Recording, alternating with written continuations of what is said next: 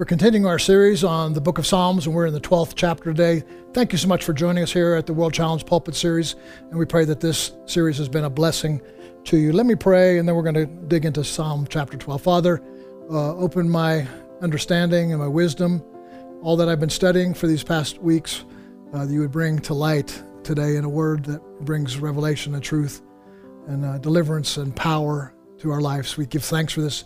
In Jesus' name, amen. I think this is an important passage of Scripture, Psalm chapter 1 through 12. As you look back over the past few weeks, if you've been joining us in this series, you'll see that it's been very much a warfare um, reality that David and the other psalmists that have written this have been facing the conflict that's going on between the evil and the wicked, those who are under the sway of the evil one, the conflict between them and those who are righteous. It's important we understand that we live in this conflict. You were born into conflict. People that are most depressed, most discouraged, most ready to give up, most uncertain about whether God answers prayer or not are those who believe they should not be living in a conflict. If we understand we are born into a war, we're going to understand there's going to be battles, there's going to be hardships, there's going to be sufferings, there's going to be pain, there's going to be losses, but there are going to be even more so great victories. If you understand we are born into a battle, you'll understand then that you're in a fight. When I was in high school, uh, there was a high school bully, big guy, and um, he had learned that I was taking uh, kung fu and kickboxing lessons. And um, I hadn't been taking them that long, and I, am sure I wasn't very good at it. But uh, he came up to me one day after school and said, "Hey, I want to fight you." And I said, "Look, I'm a Christian, and and I, I don't want to fight." He goes, "Well, I know you've been learning this junk, and uh, I just, uh, uh, uh I'm going to fight with you. And I said, no, I'm not going to fight because you're going to be in a fight whether you want to be in a fight or not. The question is whether or not you're going to fight back. And so it was really odd if you're curious about it all. It was really strange because the little bit of training I had um, encouraged me how to sort of watch out, how to duck and roll and, and throw a jab. And he was throwing these wild, what they call uh, haymakers, and, and just in this middle of this attack that I was under, uh, I just found myself, I think a little bit of my training, but a whole lot of it was the grace and kindness of God. And I just moved away left and right and ducked, and I punched a little jab there. Not that I'm a violent person at all, but just to back him off. And finally, after a while, he just gave up. He was he got winded and frustrated and uh, hit a couple times as well. And so that's what I want to say to us. You may not want to be in a battle. You may not want to be in a fight. You may want your life to be full of comfort and ease, pleasant things. You may want to go to a church that promises you uh, everything's going to be fine in your life. You're never going to have any struggles. You're not going to be under temptation. You're not going to be confronted with evil. That's just not the case. This book is a book about warfare. And we've been studying that in Psalm, and I just see that now as we've developed a study through of several chapters. I'm seeing here how much David is and the psalmist are, are very concerned about this warfare motif. And the warfare motif of chapter 12 is one that is not just external, but I believe it's internal as well. The enemies that we're about to read here is, is, are certainly external enemies that he faced as being king, as being a warrior, as, as being a person who has people in his life that are, uh, as we all are going to have people that are coming against us. But it's more of an internal thing, and particularly the way I would like to to read this, to understand this, and to preach this, and deliver it to you today that you, we might be set free from some of the things we see that the enemy could do in our life, that, that we would look at it that way. So let me read the chapter. It's uh, very short, it's only eight verses, and then we're going to talk about the warfare of the godly warfare of godly people. To the choir master, according to the Sheminith, a psalm of David. Verse 1 Save, O Lord, for the godly one is gone, the faithful have vanished from among the children of men. Now, remember, as we're reading this, let's read this in the understanding there's a spiritual battle going on. That the things that these people are doing or not doing are, are not just fleshly or carnal, that's certainly part of it, but they, but they are being motivated by an undercurrent, spoken to, lied to by the wicked one, by the schemes of the devil. And so, what the devil has done is caused godly ones to be gone faithful to have vanished among the children of men. Verse 2 Everyone utters lies to his neighbors. We're going to be talking about lies today, deceptions, uh, words that the enemy puts into your ears, words that cause you to be discouraged, uh, depressed, fearful, anxious, self loathing. All of these things come from lies, the uttering of lies.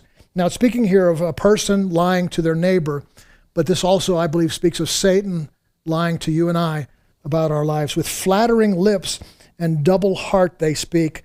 May the Lord cut off all flattering lips and the tongue that make great boast. Those who say, With our tongue we will prevail, our lips are with us. Uh, who is the master over us? Our lips are with us. Who is the master over us? In other words, there's we, we've got it all under control. We're in charge. Nothing can stop us. That's what the enemy loves to cause a lie that wicked is going to prevail, that the hardships in your life, that the addictions in your life, that the pain in your life, that the sinful patterns in your life uh, will always master over you, and you'll never be the master over those things through the help of the Holy Spirit.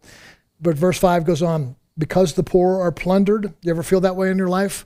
Plundered economically, plundered in relationships, plundered in emotional joy and life, vitality, the abundant life God promised. Have those everything's been diminished, decreased in your life? Has has certain circumstances caused you to be downcast? Um, the poor are plundered because the needy groan. Have you ever groaned, Lord, is this the way my life should be? Is this the way my marriage should be? Is this the way my career should be going? My calling, my vocation, Lord? And uh, there's a groan in me. We get that groan inside of us. But look what the Lord says in verse 5 I will now arise, says the Lord. I will place him, speaking of the one who's groaning, the one who's being plundered, I will place him in the safety for which he longs. Speaking of the longings of our heart. Verse 6 The words of the Lord are pure words, like silver refined in the furnace of, of the ground, purified seven times. You, O Lord, will keep them. You will guard us from this generation forever. On every side, the wicked prowl. And as vileness is exalted among the children of men. We see here a cultural war between good and evil between wicked and godly. We see here a, a, a relational war going on between people who are following God and those who are not. We see here a personal war going on as, as those who are writing these Psalms are being lied to and, and being there's the temptation to believe the lies that, that, that the enemy is going to win, that God's going to be defeated, that you're going to be defeated. And then there's the, the spiritual underrealm, the warfare between the heavenlies and the things that are below the earth, the, God, the ungodly, the, the, the, the demonic forces, the realms of spiritual forces of darkness. And so we see all of these con- uh, conflicts going on. And, and, and I, I would say to you, the, yes, we certainly live in America today in a cultural war. Verse 8 says, where the wicked prowl and vileness is exalted among the children of men. Yes, we are certainly in a cultural war with wickedness rampant, with wickedness increasing, with wickedness having almost no boundaries. But I would suggest to you there's even a greater war going on, and that is uh, one that is more daunting, and that is the spiritual warfare in unseen realms. You are in a battle, you are in a, in a fight, as I said earlier, whether you want to be or not. And I ask you today, are you going to stand up and allow the Holy Spirit to fill you with His might and His strength to cause you to enter in this war, this war where vileness is exalted, where wickedness prowls. Now, I wanted to uh, take this chapter, and we've been going verse by verse, but I want to do a, a twist to it a little bit if you would follow with me. Instead of going from verse 1 to 8, I want to work my way backwards. Uh, I do this sometimes when I'm understanding Scripture because sometimes working backwards, it kind of shows you where you end up uh, and where you started from, what the main theme is, and what are some of the principles needed to be learned from it. I might suggest to you it's kind of like a movie. Maybe you've seen these movies where they show you the end first, and then they go back to the beginning and show you how it all happened. So we're going to work our way backwards. Chapter 12, verse 8. On every side, the wicked prowl as vileness is exalted among the children of men. Here's some of the, the warfare motif that we're talking about today. Uh, we see this is, uh, the scripture says here, on every side, the wicked prowl. So, satanic attack, powers of darkness, forces of evil are working against you, against your family, against your health, against your emotions, against most all your spiritual life, against the church of Jesus Christ, and even against nations. It's working. Wicked are prowling. They're moving around, looking for whom they, as the Bible says, Satan is, uh, looks for whom he may devour, looking for to kill, steal, and destroy, those he might devour by killing, stealing, and destroying. And so, this idea of prowling around into all of these arenas, all of these realms, we see this socially, where what was just a few years ago would be socially unacceptable now is not only socially acceptable, Scripture nails it here, hits it straight on. It's, it's actually exalted. Things that you would have had to say in secret that you did, you'd have been ashamed to say it publicly. Now you're boasting about it. Now the now now you are, are saying, like it says at the end of verse three, the tongue makes great boasts uh, about these things. We see this culturally. We see it in media as well, this vileness prowling f- further. We see it in our education system.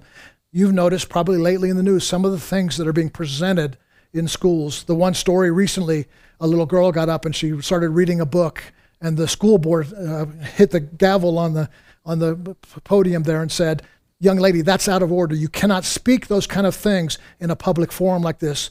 And she was just reading this this vile, grotesque, grotesque so, uh, sexual immorality uh, descriptions, and and she said to the to the school board, "This is in my school library. This is what the school is teaching us." And they set things down. See, this is what's happening. They're prowling around, and the vileness is being exalted in our education system. We see it in our government. Our government is promoting laws and rules that are so vile that 50 years ago uh, it would have considered, been considered abhorrent to think of those things. And now, not only are we thinking about them, but we're practicing them with a boasting attitude inside of that. I think one of the things that breaks my heart the most is there's actually even a vileness in the church. We're seeing compromise in the church. The liberal church, certainly for years, has had uh, an open door to things that would be cause uh, godly people to blush. But now it's creeping even into the evangelical church where there's compromise, where sin is tolerated, where certain behaviors that were once considered outlandishly foolish and, and, and deeply sinful now would be tolerated. We see that in Paul's teaching in to the church of Corinth, where uh, the, the young man was sleeping with his stepmother, and they weren't correcting it, they weren't changing it, they weren't they weren't in a warfare against it, they weren't in a battle against what was going on in the spiritual realm, what was going on in the church, or what that message would have relayed to the culture around them. And Paul contends for the faith and says, let's bring church discipline so that we could step up and and and and actually get in a fight uh, against these growing, prowling cultural religious norms that are taking place. And another way on every side would be personally as well. I would suggest to you that we are under attack personally, that there is a wickedness prowling around on every side of your life. Satan doesn't just come for one area of your life, he comes for all of it. He wants to attack your marriage, he wants to attack your health, he wants to attack your spiritual well being, he wants to attack the uh, career and calling on your life. He wants to attack your emotional life where you wake up in the morning and you're depressed and you're discouraged and you don't know what to do. You don't even feel like getting out of bed.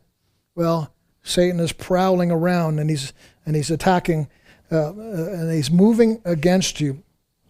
The, these uh, things are, are, are more than than, uh, uh, than, than, than we understand. It's it's it's uh, it's, it's coming against you. It's it's a pow- this powers of darkness that are aligned against you. And so we have to understand the warfare that we're in. And that's what verse 8 is talking about. To understand on every side, they're prowling and, and they're going to be boasting about the things that they bring against you and against culture and against the church.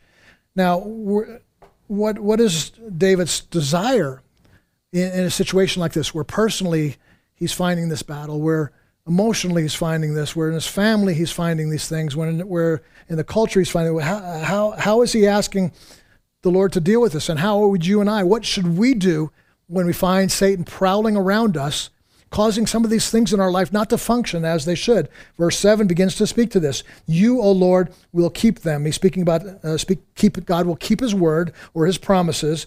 You will guard us from this generation forever. This is powerful. Does it seem like the wicked are prevailing? That God uh, is moving too slowly and evil is moving too rapidly? Does it feel like the forces of darkness are stronger sometimes than the forces of God's light? Well, David is saying, God, guard us from that emotion. Guard us from that situation. Your word is true. Your promises are true. So guard our minds that we would not believe the lies that Satan comes up against us. Do you ever feel like the evil one has forces on every side around you and maybe even sometimes inside of you? Do you feel at times hopeless, ready to, to give up? That your prayers don't seem to turn the tide of the, the wickedness that's coming against you? That your faith doesn't seem to turn circumstances around in your life? Maybe we just get to the place where we resolve to say, This is just the way it is. It's just, this is the world we live in, and there's nothing we can do about it. We start losing hope. We start giving up faith.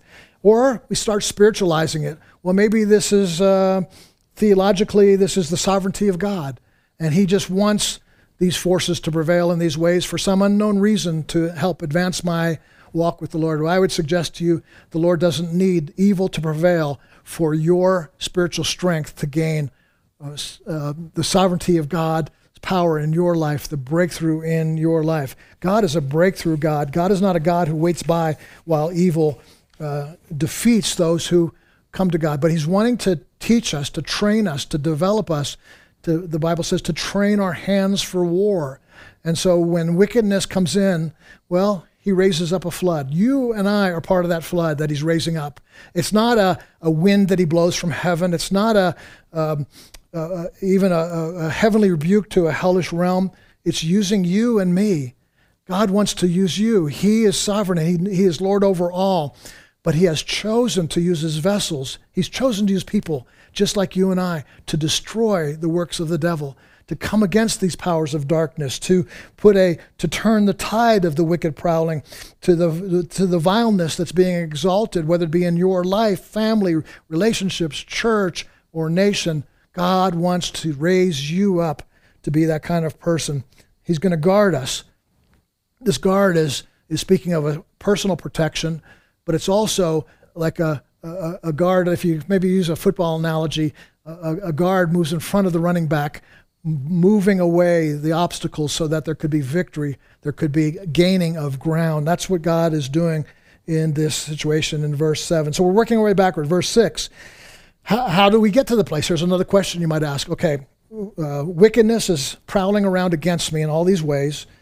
Lord, guard my heart so that I could advance against these kingdoms of darkness. But how do I do that?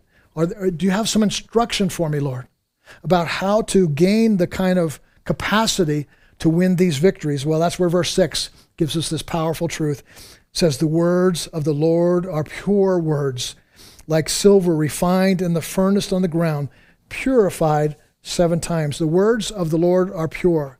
The Hebrew word for words here could also suggest they could mean promises, that the promises of the Lord are pure. They're pure promises, pure not in the sense of they sound righteous or holy, although they certainly are, but pure in the sense that they are clean, that there's no mixture in them. There's no double-mindedness in this. There's nothing like the like in verse two. It says, uh, speaking of the, the the wicked who lie, they would lie with flattering lips and a double heart they speak. Well, I believe in verse 6 is showing the contrast there to verse 3. And the contrast is the Lord doesn't have a double heart. He is wholeheartedly pure. His promises, once He says His promise, it's as good as done. You may not see the fruition, the fullness of it all, we see this in Scripture as the Bible says that, that Christ has gained all authority. And yet, another passage of Scripture says, not all things are yet under his feet. Well, he's won dominion, victory, and authority. And now there's the cleanup process, the, the, the moving out of the last residue of the things of the works of the devil and the enemy. And that's what he calls you and I to participate in this, this realm of the work of the Holy Spirit. The, but we'll only do this if we believe the words of the Lord. The promises of the Lord are pure they're clean. And they are, and it goes on to say, if you were to test it like silver's tested in the furnace, if you were to test the promises of God seven times, then all seven times the promises are going to come true. Test as much as you want, and you will always see God is faithful. God is true. When He says He's going to cause us to be raised up, when He's caused us to, to that our groan would be met, when, he's, when He says He's going to arise, when He's going to say He's going to place us in safety for the things we long, know that His words are true. Now, once you know His words are true, it begins to rise, raise faith up in your life. It begins to give you an expectation. That time where you wake up in the morning and you believe nothing good's going to happen and it's going to be just like the difficult days you've been facing over this past season of your life. Now you're going to say, no, even if the circumstances haven't changed yet, my heart is changing. There's a faith in me now because I'm trusting in the pure words, the refined words of God, the fiery words of God that have been tested and proven from generation to generation. They've been proven to be true, never to fail, never to falter, never to fall short. God's promises are true. Once we listen to that voice, the voice of our Father that speaks good things, once we listen to that voice, not the voice of the lies, not the voice of the prowler, not the voice of the vileness, but we listen to the voice of the Lord. Once we listen to that voice of the Lord, ah, it stirs faith in our heart. It stirs boldness in our heart. We start believing we can do anything, that we can overcome anything, that we can triumph over any trial, that nothing's too hard for the Lord. It builds faith, boldness, and confidence. Yes, confidence in the Lord, but listen to this even confidence in yourself. Not a fleshly self confidence, but a godly self confidence where He puts within you a sense of that I can do all things through Christ, a sense that God has purposes and plans for my life. And these purposes and plans are going to work for good. They're going to accomplish what you sent them forth to do. You're going to raise me up to do great things in this generation. You're going to use me to touch my family. You're going to use me to touch my spouse. You're going to use me to touch my neighbors. You're going to use me to create ministries, businesses, friendships, opportunities to touch people's lives. Faith will be yes, we live in a wicked, prowling generation where vileness is exalted, but we also live in a place where God's promises are pure. You see the contrast here? The pureness of God and His Word, His promises over us, gives us a place where we now have faith, boldness, and confidence if, uh, if, it, if it is here where the battle is most hotly contest, contested, then God can be trusted. See, Satan comes to attack. He did this from, and this is what he's attacking. Can God's word be trusted? Is he really good? This is what happened from the Garden of Eden. Adam and Eve were, were attacked by this warfare mentality of, of, the, of the wicked one. And he comes and says, Is God really good? Did he really say? Uh, is he withholding something from you? And so the question is are you going to believe the lie of the enemy or are you going to believe the purity of God's word?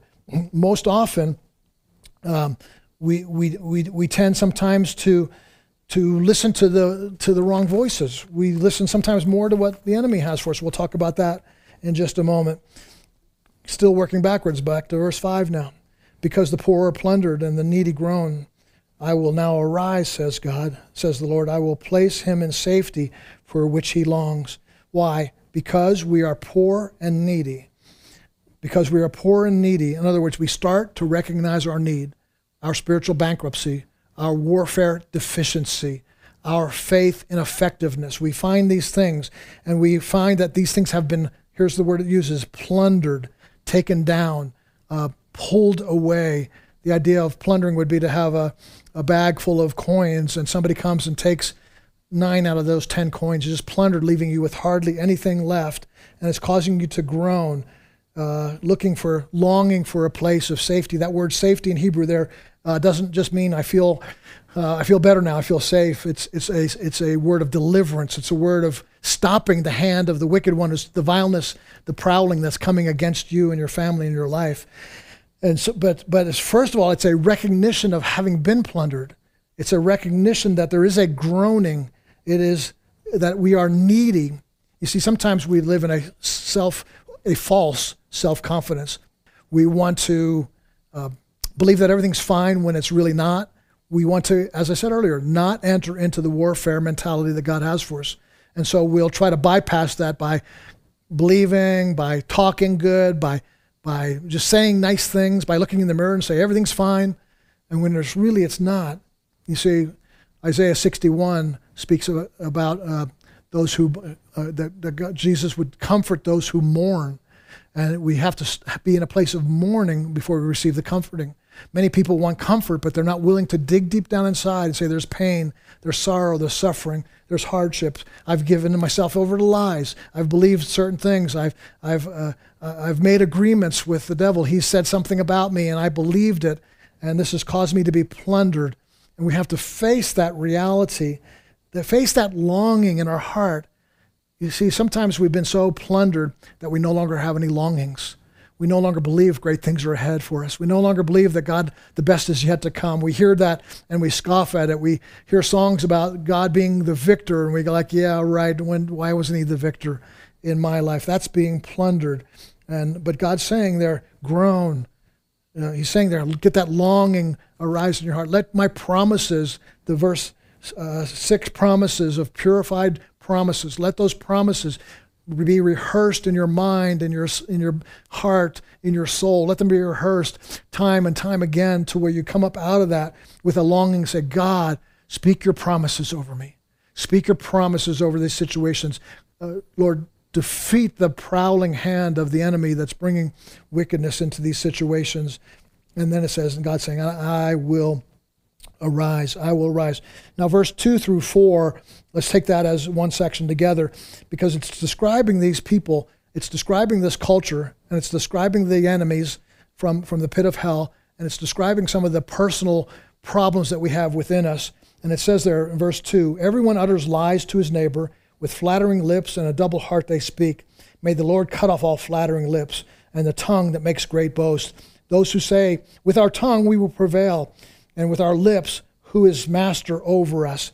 You see, these, this wicked, prowling spirit, this vileness that's being exalted, again, whether it's national or personal, the, the, this is, this is the, the attitude that they're taking. This is their warfare mentality. And, and it's this I'm going to speak lies, and no one can stop me. I'm going to speak lies, and there'll be great boast of what I can do to defeat the people of God, the children of God.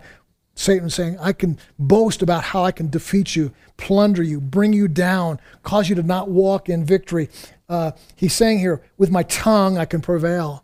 Satan saying, with just a lie out of my mouth, I can prevail over any Christian. I can take down the most godly. I can take down, listen to this, I can take down Adam and Eve, who at that point didn't even have a sin nature. Oh, you know, when he comes to us, he's already coming to somebody who's part of the fallen world. But he came to somebody who didn't have that sin nature in them and still, with his lies, was able to deceive them. That's powerful. And he understands the, the degree of his power, limited that though it might be. And he makes great boasts about it with his tongue, that he's going to prevail. And then he says, No one can be a master over this. Uh, I'm so strong. I'm so uh, profound in my lying. I'm so skilled in this art, dark art that uh, no one can master over me. Not, not even the faithfulness of God, not even the purity of God's promises it can keep me from plundering people. And here's how Satan does it. It's so clear here in verse 2, 3, and 4. He's doing it through his lies. He's, he's doing it through things he says uh, uh, about you. He's do, doing it through things that he wants you to begin to believe rather than believing these pure promises of God. This is what some people call making agreements. I want to talk about that just for a few minutes. It's very important. And I think if you understand this, you might just find the liberty to begin to have faith in God's pure words, pure promises, and, and renounce the lies that Satan has against you. You see, when you're young, when you're growing up, you might be from a, a family that maybe there was some abuse, some things were said about you. If not, certainly in school or school teachers or neighbors or friends or bullies have said things about you. You're, you're fat, you're ugly, you're stupid, you're uh, unwanted. These are things that the enemy uses sometimes uh, other people say them to you. Sometimes Satan whispers them, like he did with Adam and Eve, into their ear, and he does that into your ear, and, and you begin to believe these lies. Now, when you when you hear these lies, if you begin to believe them, it, it can open up the door to what is called agreements with these lies. So you're not only just hearing lies, you're not only believing that's a reality, because some of the things that's said against you could be true. You could be overweight. You could be lacking in certain ways. But the agreement thing is you're believing that, and then therefore the impact it's having on your life. So, for instance, using a biblical example, it would be Moses. God calls him to deliver the nation of Israel out of Egypt. What a powerful, powerful call in his life. but he is believing a lie. Can't do it. I can't move in that kind of faith. I can't believe these precious promises of pure promises of God. I can't do it because why? Because I stutter. You see, maybe he did stutter. We don't know for sure, but he was certainly had a problem in communicating at some points. But but but he's saying I, I, I don't speak well. I, I stutter, and so because of the stammering voice that he has, he he's there, there's some element of truth to that, but the lie that he's agreeing with, believing it, because of that, you are limited. Because of that, nothing good can happen to you. Leah, uh, uh, Jacob's wife, could have had this problem as well. When uh, he saw her on their uh, honeymoon, so to speak, and, and, he doesn't have that affection for her. Well, she's hurt by that and wounded. But if she believes a lie now, she's going to continue to live in that. But she presses on and has child after child, a long term relationship with Jacob, bringing forth some of the greatest uh, children of Israel we've ever known. So, um, and Moses had to get out of that lie. He had to hear the word of the Lord that God is going to be with you. He had to hear those precious promises of God and not believe the lie. You see, one thing is believing the lie, and then the second thing is believing what the results of that lie. So I, I can't be lovely, so no one will love me. I can't speak well, so I can't have a deliverance ministry. I, I, I, I'm, I'm too, too weak to do this, to, to have strong faith. And so we're believing these lies. And there's what happens then is there's a connection with these lies, a deep emotional connection. It's, so it's not just in the mind anymore. It goes down into the very core of your emotions and your heart, and it begins to be something you believe about yourself. You're not just hearing an accusation that you're unworthy, that you're not valued, that you're not loved, that you can't do anything with your life, that you'll never accomplish anything. You're not only just hearing these lies and battling them, but deep in the core of you, that's your belief system now.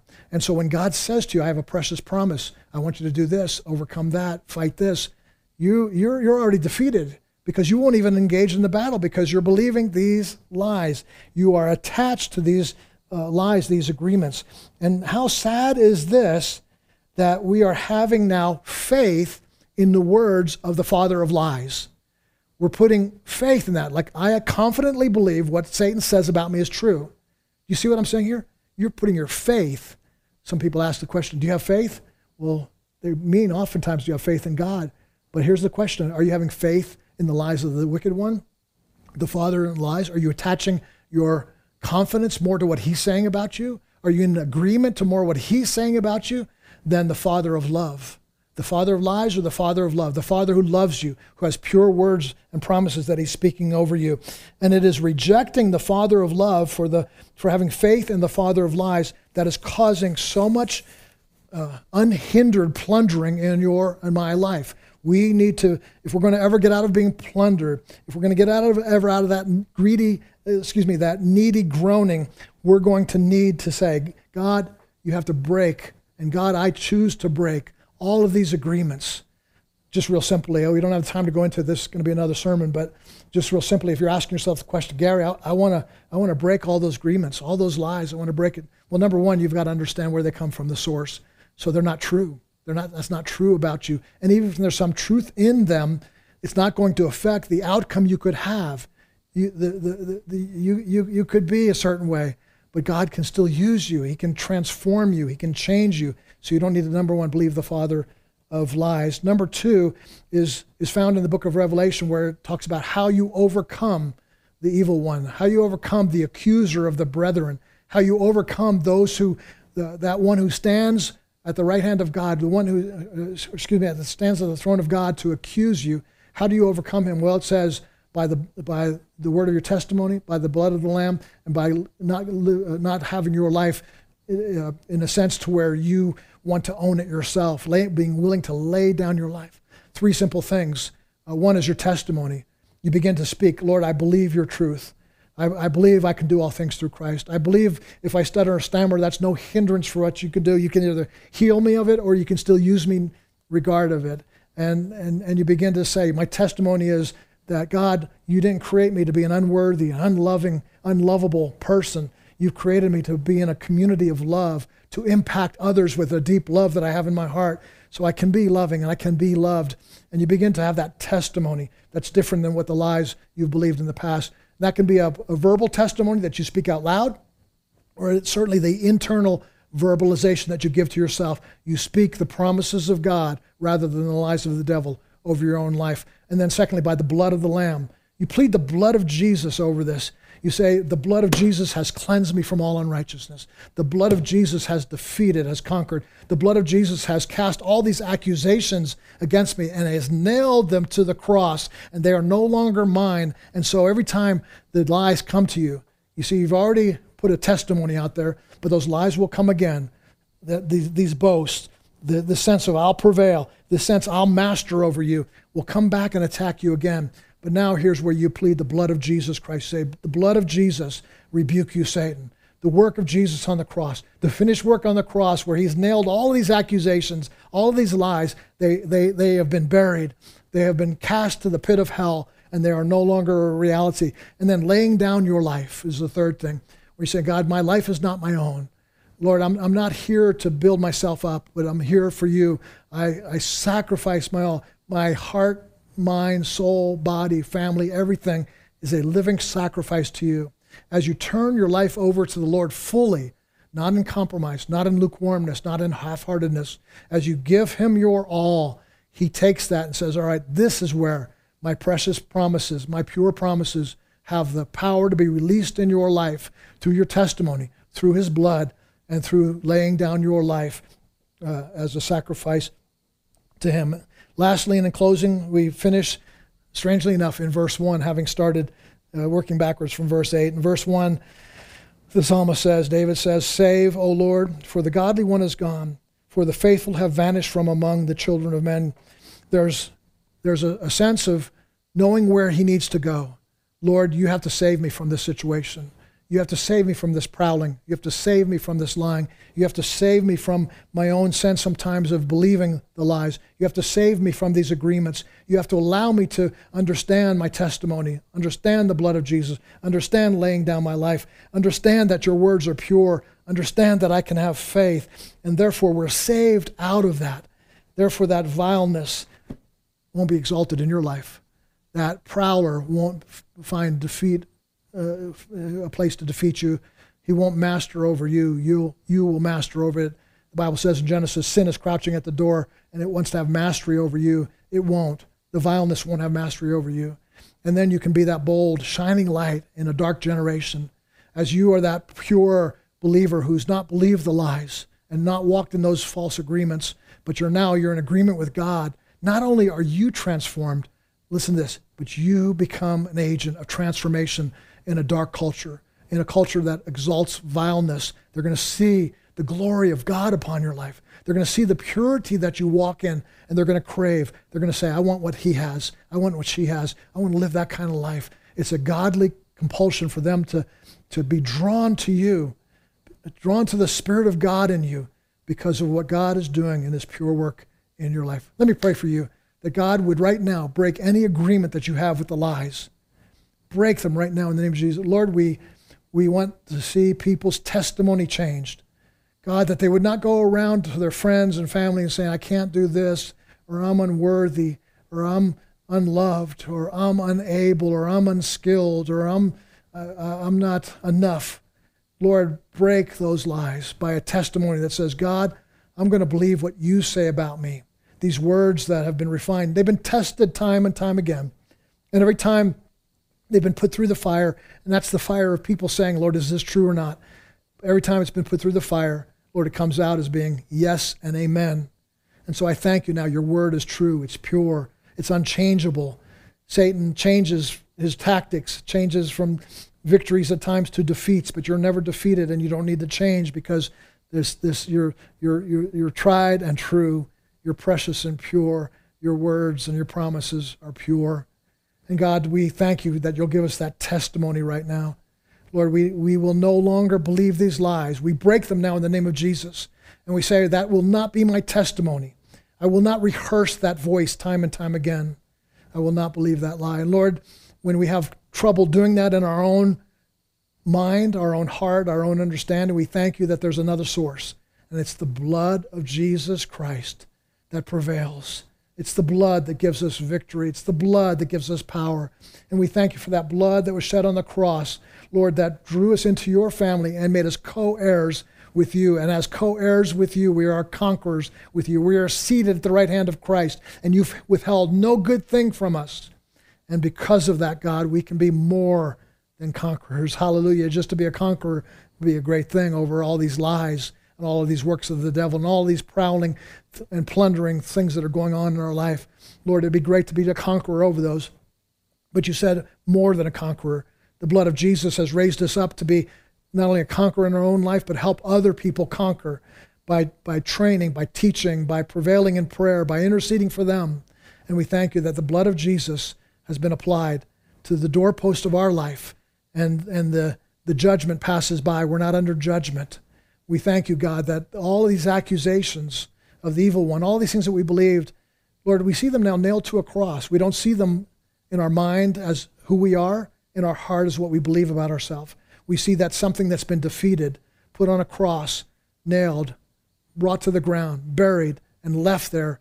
And now we've resurrected with Christ, seated in those heavenly places.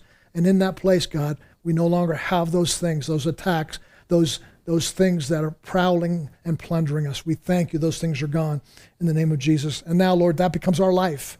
We lay down our life. We're not here to win our own life, to try to make ourselves feel good. We are already made good because of the work that you've done for us. And therefore, we just respond out of that, saying, Lord, my life is yours. In totality, I give you it all. And I thank you, God, that this is not a selfish message. It's not a message that says, uh, make me feel better or don't let the enemy attack me. But Lord, this is a other-centered message. It's one that you give us victory, and we become now proponents of victory. We're, we're now engaging in the warfare for ourselves, for our children. I pray now in the name of Jesus for our children. Lord, those, those who have been plundered in their household, having children who are backslidden, having children who are addicts, having children who are running away, having children that are prodigal, having children that have sexual immorality as the uh, pronouncement of their life.